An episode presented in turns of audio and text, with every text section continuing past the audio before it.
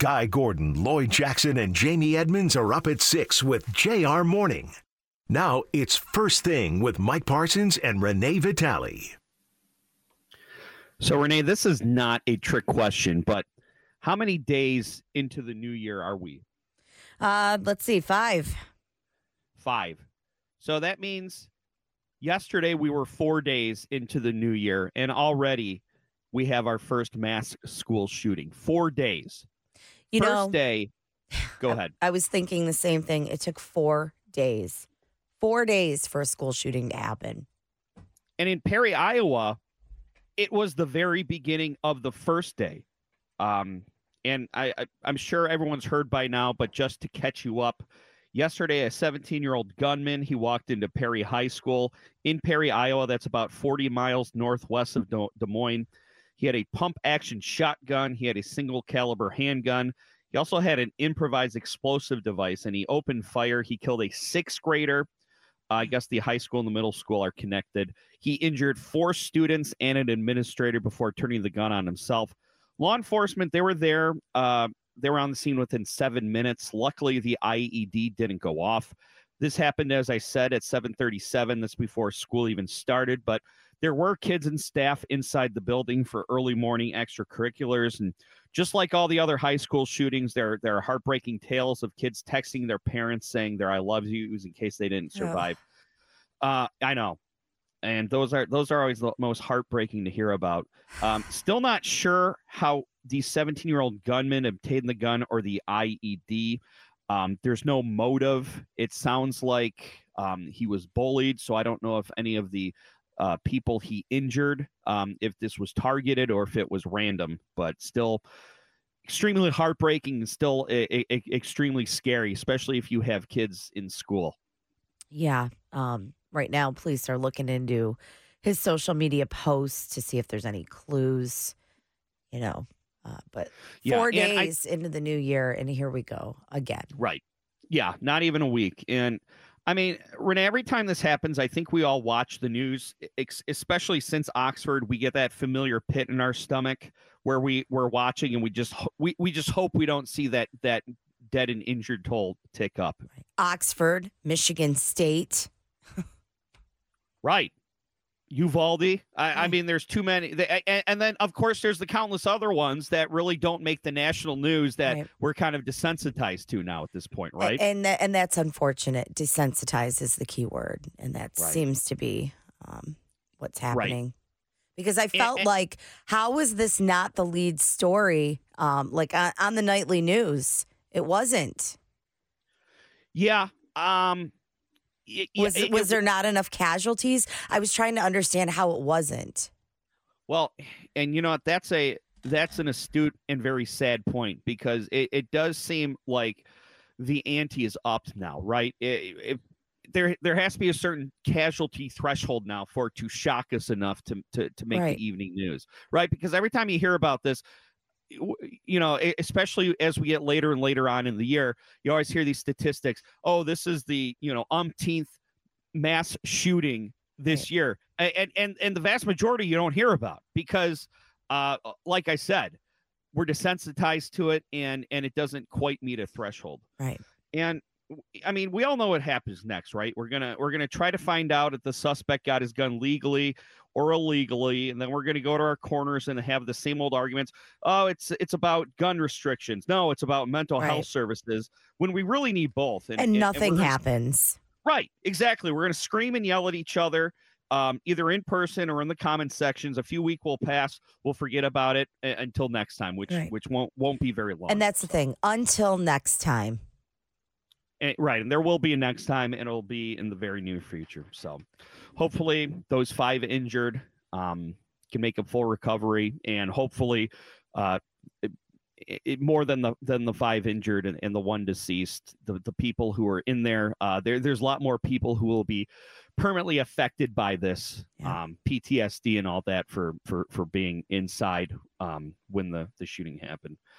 All right, so this house redistricting thing is a real mess. I'm just going to read right from Mara MacDonald's piece on Click on Detroit. She did a great job um, summing it up, she says the saga over 13 Metro Detroit State House and Senate t- seats took a turn Thursday when the Michigan Independent Citizens Redistricting Commission voted to appeal to the United States Supreme Court. This was after a federal court panel found that the commission bungled, I love the word bungled, Metro Detroit's map by using race as the deciding factor in how they drew them, violating the Constitution. Um, a group of Detroit Democrats sued over these maps and won at the federal level. The federal court found the boundaries of the maps diluted the black vote. Uh, the Detroit group is hopeful the judge will appoint a special master to oversee the redrawing of the maps and set an April deadline for completing them. It would take the redraw out of the hands of the commission, and there's no guarantee the U.S. Supreme Court will hear the appeal. And Renee, I know the 2024 election sounds far away, right? It's in November, but when it comes to redrawing 13 congressional districts, November is not that far away, especially with all the legal wrangling that has to go on. I, I mean, do these maps have to be redrawn by them? I mean, what happens if they're not? Do do they just use the current maps? Like, it's not like they can postpone the election, right? I, I, don't. Yeah, no, I don't. I don't understand exactly quite how that works. But it sounds like a big job and a lot of work that needs to be taken on quickly. Right, and and it sounds like the original intention of redrawing these districts was to um, get make sure there's more black representation in the state house. Right. and now that they're being withdrawn people are saying hey you know this actually uh th- this actually dilutes the black vote even more. Right. so we'll see. And uh, you know this is one of these stories that I, that I've been hearing more and more about and it kind of goes in one ear and out the other. But but I figured hey you know there's an election this year so so this seems important. Let's get this done. Uh, meanwhile, in the Red Sea, um, another Iranian backed factions, the Houthis from Yemen, they're not backing down, are they, Renee? Uh, no. An armed unmanned surface vessel launched from Houthi controlled Yemen got within a couple of miles of U.S. Navy and commercial vessels in the Red Sea before detonating on Thursday, just hours after the White House and a host of partner nations issued a final warning to the Iran backed militia group to cease the attacks or face potential military action. Vice Admiral Brad Cooper, the head of U.S. Navy operations in the Middle East, said it was. I loved him in Silver Linings Playbook. what? Said it was uh, wrong. Bradley Cooper uh, said it was the first time the Houthi had used an unmanned surface vessel or USV since their harassment of commercial ships in the Red Sea began after the outbreak of the Israel Hamas war. Iran has supplied the Houthi with money and advanced weapon systems, including drones, land attack cruise missiles, and ballistic missiles. Iran has also been deeply involved in planning the Houthis' attacks on commercial vessels in the Red Sea. A statement Wednesday signed by the United States, Australia, Bahrain, Belgium, Canada, Denmark, Germany, Italy, Japan, Netherlands, New Zealand, Singapore, and the UK, gave the Houthis a final warning saying, Let our message now be clear. We call for the immediate end of these illegal attacks and release of unlawfully detained vessels and crews. The Houthi will bear the responsibility of the consequences should they continue to threaten lives, the global economy, and free flow of commerce in the region's critical waterways. Pentagon spokesman Major General Pat Ryder would not say whether any military action would follow Thursday's launch of the Sea Drone. And then also a high ranking commander of the PMF, the Popular Mobilization Force, another Iran backed militia group, was killed yesterday during a U.S. airstrike of their headquarters in Baghdad. Um, and I think that the concern about this conflict expanding, that's out the window. I think escalation is now our new worry. Blinken's over in the region right now doing another diplomacy tour. United States says that the commander has been actively involved in the planning and carrying out of attacks on U.S. targets that have been hit by Iranian-backed militia groups over 100 times since October 7th. Wow. And uh, ISIS is claiming responsibility for the bombing outside of uh, Iran Commander General Soleimani's memorial service yesterday killed 84 people, injured another 284. Uh, it's the deadliest attack in Iran since the 1979 revolution. And real quick before break, uh, it looks like the Gordie Howe Bridge is going to be pushed back a little bit. Yeah, nearly a year. According to the Windsor Detroit Bridge Authority, construction on the bridge is set to be completed for September 2025, with the first vehicles expected to travel across the bridge in the fall of 2025. Originally, it was set to be completed later this year, but officials say that the project experienced unprecedented disruptions from the pandemic, especially for the bridge because of different restrictions in the U.S. and Canada. Canada. So, Ah, yeah, that I, I get it. You know, those restrictions affected a lot of things. So uh, that makes sense.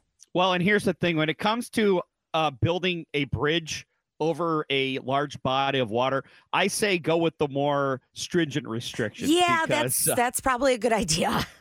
you know what?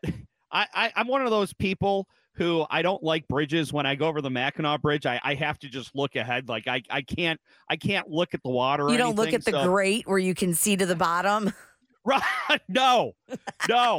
I, I don't think of like the the small or the high profile vehicles that have been blown off in a windstorm. No, I'm just I am just focused on the mission. That- that's how I always was on the Zilwaukee Bridge. Just, Oh. just stay Oh. eyes forward. that one's small potatoes. no, no, Jason's right. I hate that one the most. Really? Come on, you guys, because- live a little.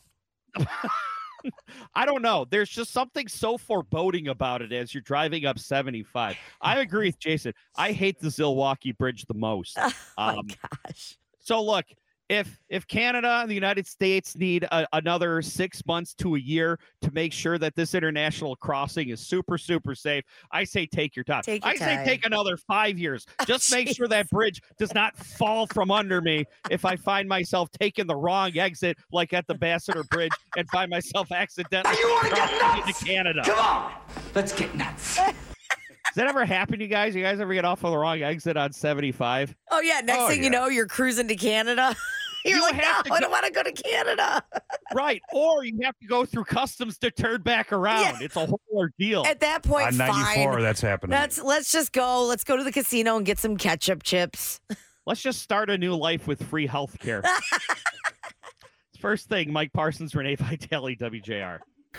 Well, everybody, hold on to your mPerks because um, I, I, I guess um, there's this, uh, and Renee will have more info on this, but I, I guess uh, there is this big bust of this dude who was scamming mPerks. He was selling people's information and mPerks uh, uh, points on the dark web. Yeah. in. I didn't know this was a whole thing, but apparently your mPerks. I was wondering why my save two dollars was gone. Yeah, you know what? I, I I was paying full price for orange juice all year, and I I thought I was getting ripped off, and I guess I was. Yeah. A 22 year old Grand Haven man's charged in connection with acquiring MPerks account information from the dark web and then selling the data to people who later used the points on Meijer purchases. Nicholas Mui was charged Wednesday with running a sophisticated, widespread criminal enterprise using a, commu- a computer to commit crime and seven counts of identity theft in relation to the scheme. Officials believe thousands of accounts were compromised in the enterprise, and Meijer has made those customers whole to the tune of more than a million dollars.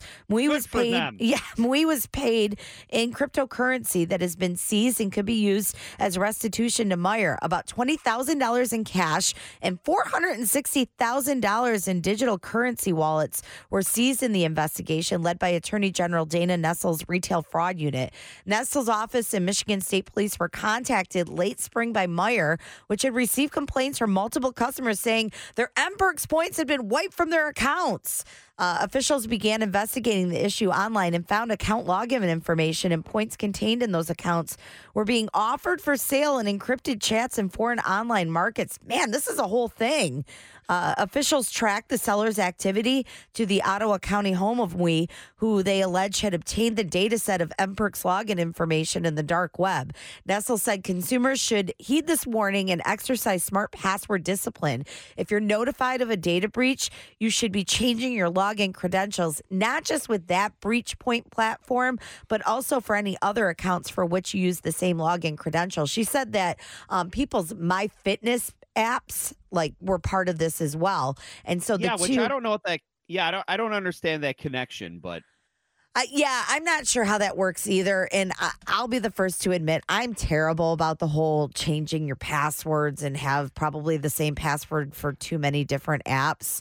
Right, So- because the only the only person it keeps my account safe from is me because I can never remember if if I have to remember more than one password, I'm gonna get locked. out. Yeah, a hacker could probably tell me what all my passwords are Right. for me. right. In fact, I I should hire a hacker to help me retrieve my Right. password. Exactly. So, uh, but yeah, who knew that this whole thing was such a a, a hacker's delight with these mPerks? I, I had no idea.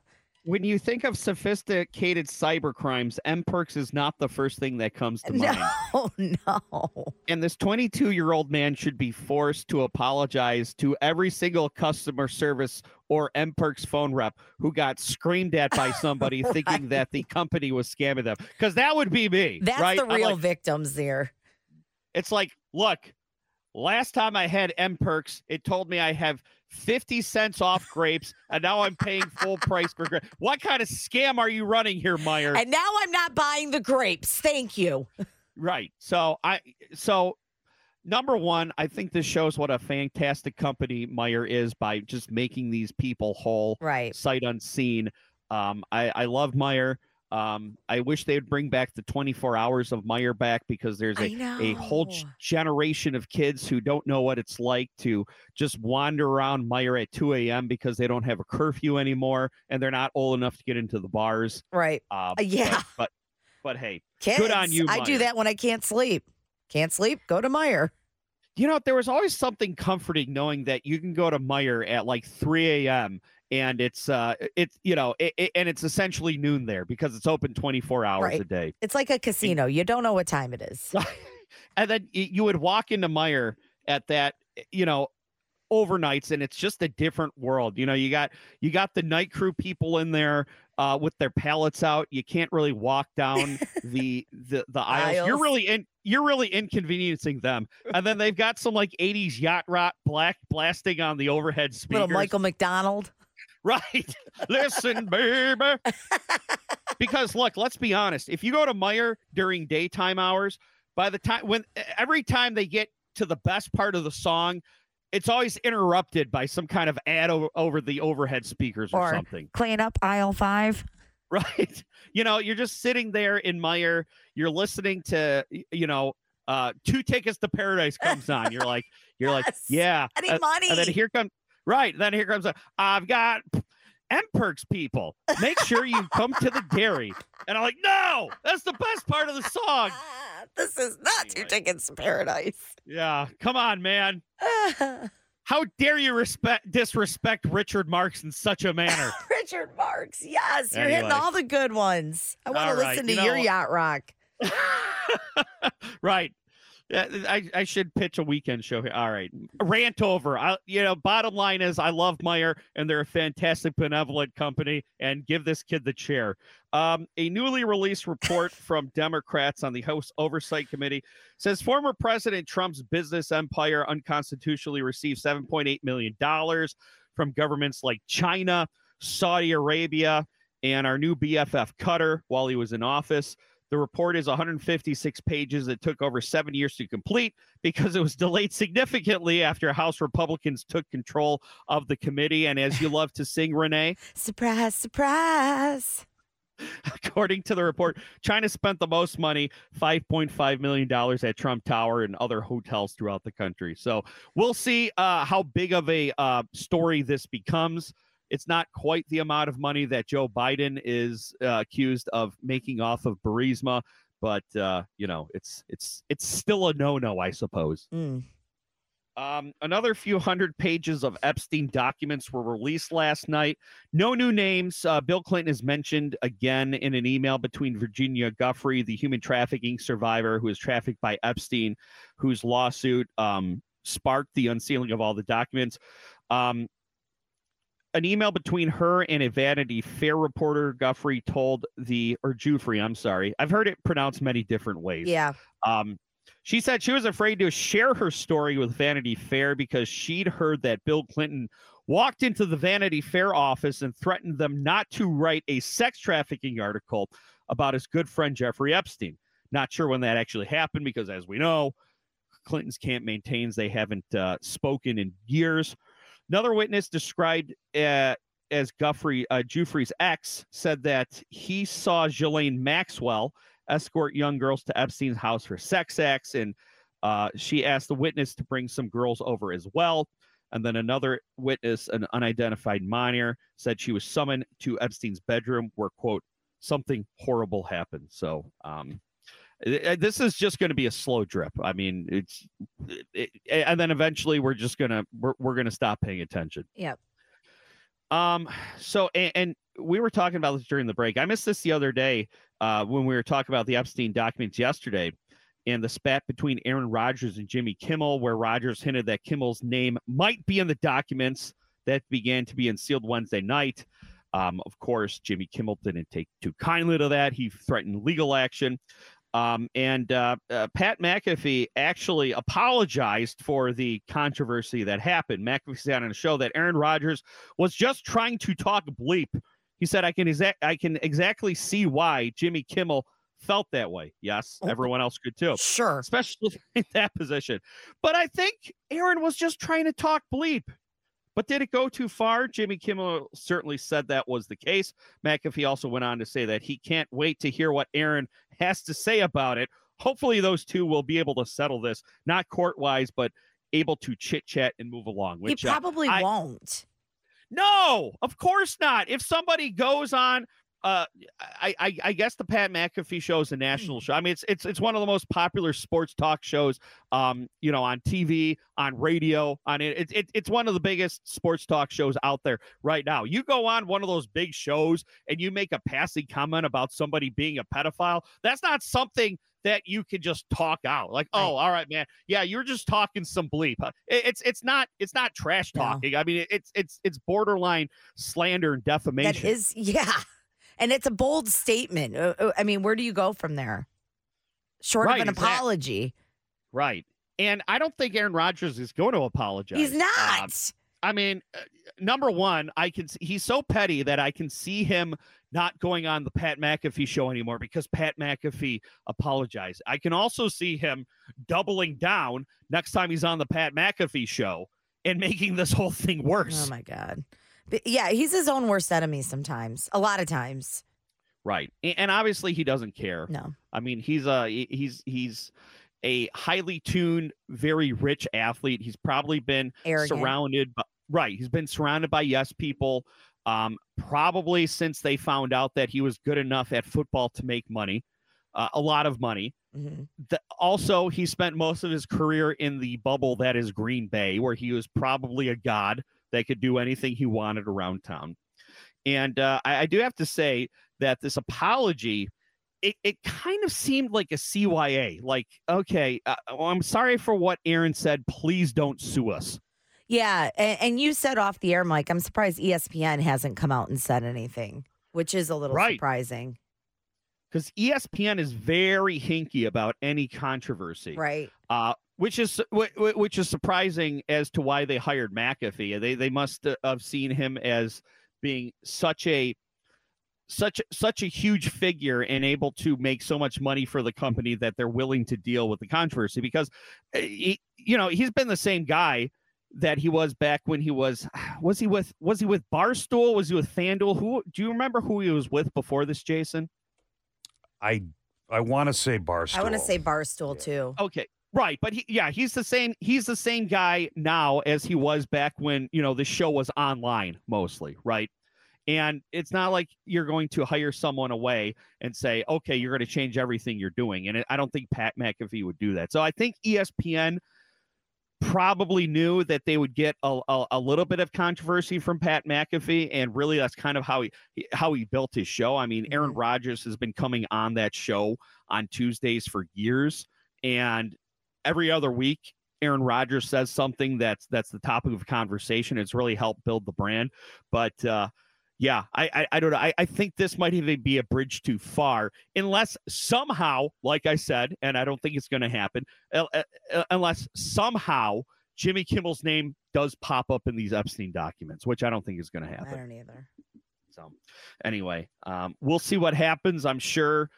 Um, I, I- I'm I'm actually going to uh, be interested to see if Aaron Rodgers is even on the Pat McAfee show next Tuesday. Whether it's Aaron Rodgers being mad that McAfee apologized, whether it's ESPN saying, "Hey Pat, you know I'm sorry, but but he's a liability."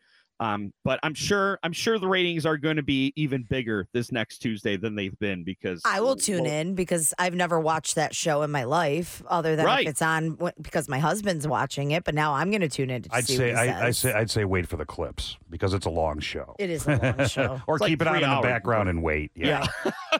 I will definitely Google it on Tuesday night. It's first thing. Mike Parsons, Renee Vitale, WJR. And we are heading into the Friday edition of JR Morning with Guy Gordon, Lloyd Jackson, Jamie Edmonds. Welcome in, crew. Good morning. Thank God it's Friday. wow, I thought that was Lloyd. Wow. Lloyd's offended. Ooh. Well, we got a we got a How regular dare old, you? we have a regular old Hall and Oates uh, in studio today before they started fighting. actually. Yeah. Well, God, you guys were so jubilant. I, I hate to bring this next story up because, Guy, I know you've been so excited for this, but it looks like you're going to have to wait a little bit longer to do that remote from the top of the Gordie Howe Bridge. I know. Oh, yeah. Um, you know that this it's, it's this this pandemic is still haunting us with the supply chain stuff that happened, and uh, Lloyd's going to take a closer look at that for Yeah. us. The pandemic, it, it, it was, yeah, it's, it's Right. a lot going on. And, and and the cost seven hundred fifty million dollars more. Yeah. Yeah, a million here, a million there. Uh, just what is that going to do to the to the toll? Right. Mm. Well, Canada's Well- paying for it, so they're gonna they're gonna get it. they're gonna Right. get it back in those tolls. right. That Just was going it'll take Trump's a little prom- longer. Yeah. Right. That was one of Trump's campaign promises, right? We're going to build a bridge and make Canada pay for it. That's exactly what I was thinking, but I didn't say it.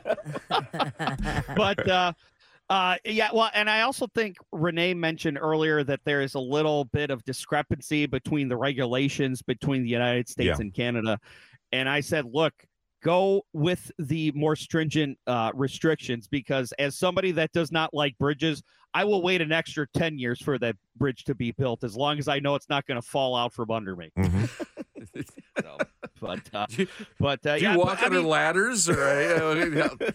Yeah. no, because if a ladder falls on me, I'll just bump bump my head. I've got uh, I, I we were talking about it earlier. I'm one of those people who I drive across the Mackinac Bridge. I've got my eyes forward and I am not looking around me. I'm just focused on getting across that bridge. So, Oh. but Is we'll- it the height that bothers you? Like there the are height- bridges that go to Key West that are really low and Yeah, there's water right. everywhere. What Mhm. would that be scary to you? I think it's a mix of the height and the abyss below me. I think it's Okay. both. Okay. Yeah. Then if you get So- a good strong wind and Yes. Watch you know, it sway. yeah, Yeah. that swaying that that's a little scary. Where you get That that, and- stock footage of that bridge that that's like blowing in the wind like a spaghetti noodle. Yeah, and then if you think about your coworkers, you're tempted to jump off. You know, it's Depends on the day and the Yeah. coworker. yeah. Right. I think maybe I'd ra- it, it, it might be more me pushing them off than me jumping. oh, off. yeah. Present company excluded. Thank you. Speaking of high places, since you brought it up, have you seen the Yes. photo of the Rose Bowl with the B 1 bomber Yes. that was taken from like 4,000 feet above uh, the Pasadena location? Right? Busy Isn't that- Yeah, was- Was that the one where half half the stadium was Michigan colors, the other half was Alabama colors? You know, I, I don't know that from that vantage you could actually see that level Yeah. of definition, but it was just a majestic shot of this B 1 bomber. The stadium's packed. And that was a Michigan, a Traverse City guy that shot it. Oh. And he hung his hiney out the window to get over the rail of the chopper to get that shot. Now that would Yeah. be scary. No, that part is Right. Uh, scary. yeah. I did that once before when I was a photographer, and let me tell you, I, there's no. It doesn't matter how many tethers you've got on you or straps.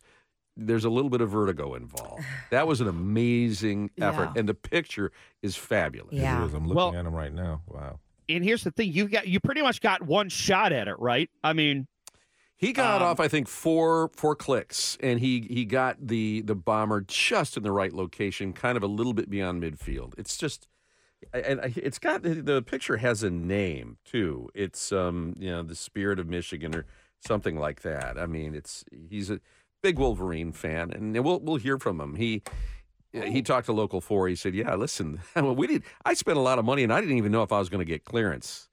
Right. Uh, so it's Well, and and guy, I don't know if it were was you. Uh, I I overheard the other day uh, talking after the show about how the Rose Bowl uh, itself, the venue, is probably one of the most scenic settings in all of sports. It really is. There is like a crescent of mountains that goes around the the Rose Bowl, and and you know as the sun sets on them, there are hues and colors that are just incredible. That's why they put the game at the time they do. They want Yeah. that sunset. Yes.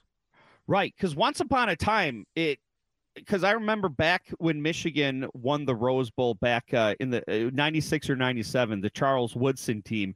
Um, uh, you know that that game was in the middle of the day, and and they didn't quite get the sunset back then. So I'm glad they did move it because you really have to take advantage of stuff like that when you've got the opportunity. It's almost a waste to not put it at that time of day. hmm Right. So- And people are going for that game and they're going for the historical setting too. Yeah. Right, exactly. Uh, and how? I mean that that that's got to be an old venue too. So probably quite the juxtaposition. Yeah, but it's not showing its age. It actually looks pretty looks well. pretty good, And there, there is nothing more scenic than a field of maize and blue after the game in the middle of the field. On the field. Field. JR Morning coming up. Good news for the city of Detroit. In 2023, homicides were down to their lowest level since 1966, and carjackings were at an all time low. Detroit Police Chief James White talks about his department's successful year on JR Morning. You know, and we delve into the numbers now. Homicides down 18%, non-fatal shootings down 15.8%, over 1,250 illegal weapons off the street. These are really impressive, uh, Chief. Uh, talk about the strategies that led to this success. Well, you know, it's a, it's a multi-layered approach. I mean, we we we've talked quite a bit about our 12-point strategy, where we focus on, you know, uh, crowd management, large numbers of groups that get together for parties and other uh, events. Um, but then we talk about the quality of life issues, the the proactive patrols, um, hotspot policing, where you you focus on areas where you know uh, have an uptick in crime, particularly during the summer months or summer surge. And then there's the more, much more comprehensive strategies of, of using technology uh, to uh, analyze evidence, such as NIBIN, uh, our green light partners, uh, utilizing the green lights, uh, and, and when there is a crime committed, to quickly and effectively pursue the perpetrator. It's the work that our federal partners do, um, the incredible work of the U.S. Attorney uh, taking on, you know, very violent offenders and charging them federally. Uh, it, it's it's the courts getting back to work after COVID and, and, and going back to, to what they were and, and, and you know before COVID.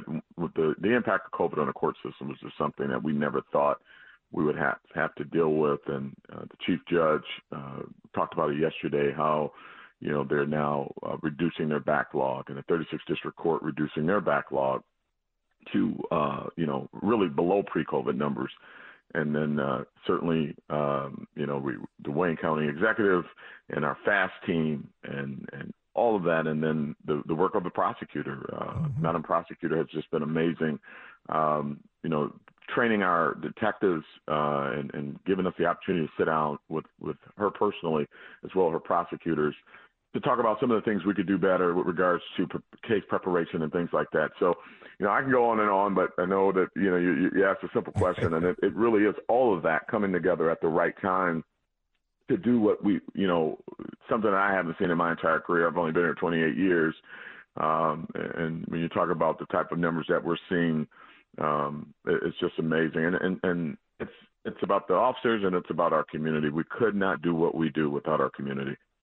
Uh, Chief, you said that there's still a lot more work to be done. I'm sure the per capita homicide per capita is higher than you want it to be. Yeah, I mean, you know, you, you have to to look at. I mean, if we if we didn't have the the types of reductions we have right now, we would be having a very different conversation. And I know that folks like to to, to talk about that per capita number, uh, but I'm talking about lives being saved. I mean, when you're talking about, you know, uh, people not having to bury a loved one, the statistics mean nothing. But when you associate them with, with people, it then starts to illuminate exactly what you're talking about and you look at uh, you know 31% since 2020 reduction uh, in non-fatal shootings, you know you, you, you're talking about uh, for this year alone, 804 non-fatal shootings. Um, you know that that number, if if you look at what it was last year, and you look at uh, I don't have it in front of me, but I think it was around 900, 950, 950, something like that. And you you consider that fact that a non-fatal shooting is is essentially a failed homicide, right? So that's that's less bullets going into people. That's mm-hmm. that's over a hundred less bullets entering bodies. Then you look at the the 50 plus reduction in, in people being murdered in our city, and that's 50 less moms, husbands, sisters, yeah. you know, burying someone uh, uh, you know, sons and daughters, you, now you start to to see exactly what this means. But yeah, I mean, the per capita number is is one thing, and no one, please, no one's doing the victory lap when you still got over 200 people sure. shot in your city, 252 people exactly, mm-hmm. right. uh, are precisely shot in our city. It's just too much violence, too many guns, too many mm-hmm. kids getting them, too many people making poor decisions.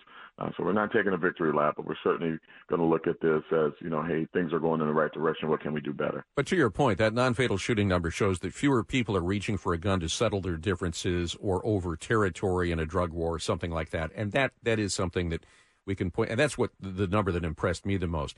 We've seen other uh, uh, visions from other cities, San Francisco, Chicago, elsewhere, where we see the, these massive smash and grab retail fraud operations, which which lends to this image of our urban environments being lawless. Give us a sense. Take us behind the violent crime numbers and to the property crime numbers and things like that. How are we doing on that front in Detroit? Yeah, that's a great question, and and you know we have had uh, good success with our relationships with our community. Um, our, our, community says we're not going to ha- we're not going to tolerate that, and we we know without them we, we wouldn't be successful. So when you talk about the smash and grabs and things like that, we do a lot of proactive things. We've got a great relationship with our downtown business partners, where the where the large number of our businesses are. Um, but we also got uh, the the Livernois Avenue of Fashion. I'm showing my age, what I used to call it, but um, over here on Livernois off of Eight Mile, uh, it extends down to like Six Mile. That area over there is is is got a significant amount of development and businesses as well, and we do proactive foot patrol and things like that. But what we're going to focus on this year is those larceny crimes. We've got a lot of people moving into these apartments uh, in the downtown area and around town um, we've got a lot of new development going on, and we do have folks that are leaving things in the cars, and they go to the games, they go to the concerts, they leave a lot in the cars, and we saw a one percent uptick in in larcenies. Um, and we know we, we can associate that uptick with a lot of the the events like the, the Taylor Swift and Beyonce concerts and things like that. We saw a tremendous uptick in larceny from auto and B&E auto. Um, so we're going to be all over that this year. Um, we, are we're, we're doing okay with the burglaries. Uh, Want to do better. Um, we were pre-COVID on the burglaries. We we saw a significant downturn in burglaries uh, in 20, uh, 2020, and well, obviously people are home, so less people's homes are being broken into while they're in there. But we want to get to the point where uh, the the the prop the the uh, crimes such as property crimes, B&Es, uh, and and uh, auto theft. That's what I was trying to get to are seeing the same significant downturns. Those are the, going to be the focus areas uh, this uh, surge uh, season. Um, one of the things we're putting in place right now with the new officers uh, that we're getting in uh, is bringing back some, not just the you know foot patrol going up and down the street, but proactive foot patrol in areas where we know it's likely to happen, and some other things that we're going to do um, using technology. Chief, you're, you're hiring more officers coming in, but also you have officers who have left the department who are now coming back because the mayor was able to get raises and and make that pay commensurate to what uh, they were making out in the suburbs. So that's a that's another great deal. Yeah, the mayor has been just tremendously supportive of me in this department. Uh, the, on average, we're talking about a ten thousand dollar raise for the police officers who love the city, love this job. But we're leaving for the suburbs because of the economics and uh, being able to get now uh, close to 60 back uh, from the suburban agencies and another 30 or so that are trying to come back. Um, where we're, we're looking at some will, some won't, uh, for various reasons. But we've got 60 that have returned and are on, on patrol in our city. And I'm very excited about it. The raises have been amazing. Uh, and the officers, you know, shows in their work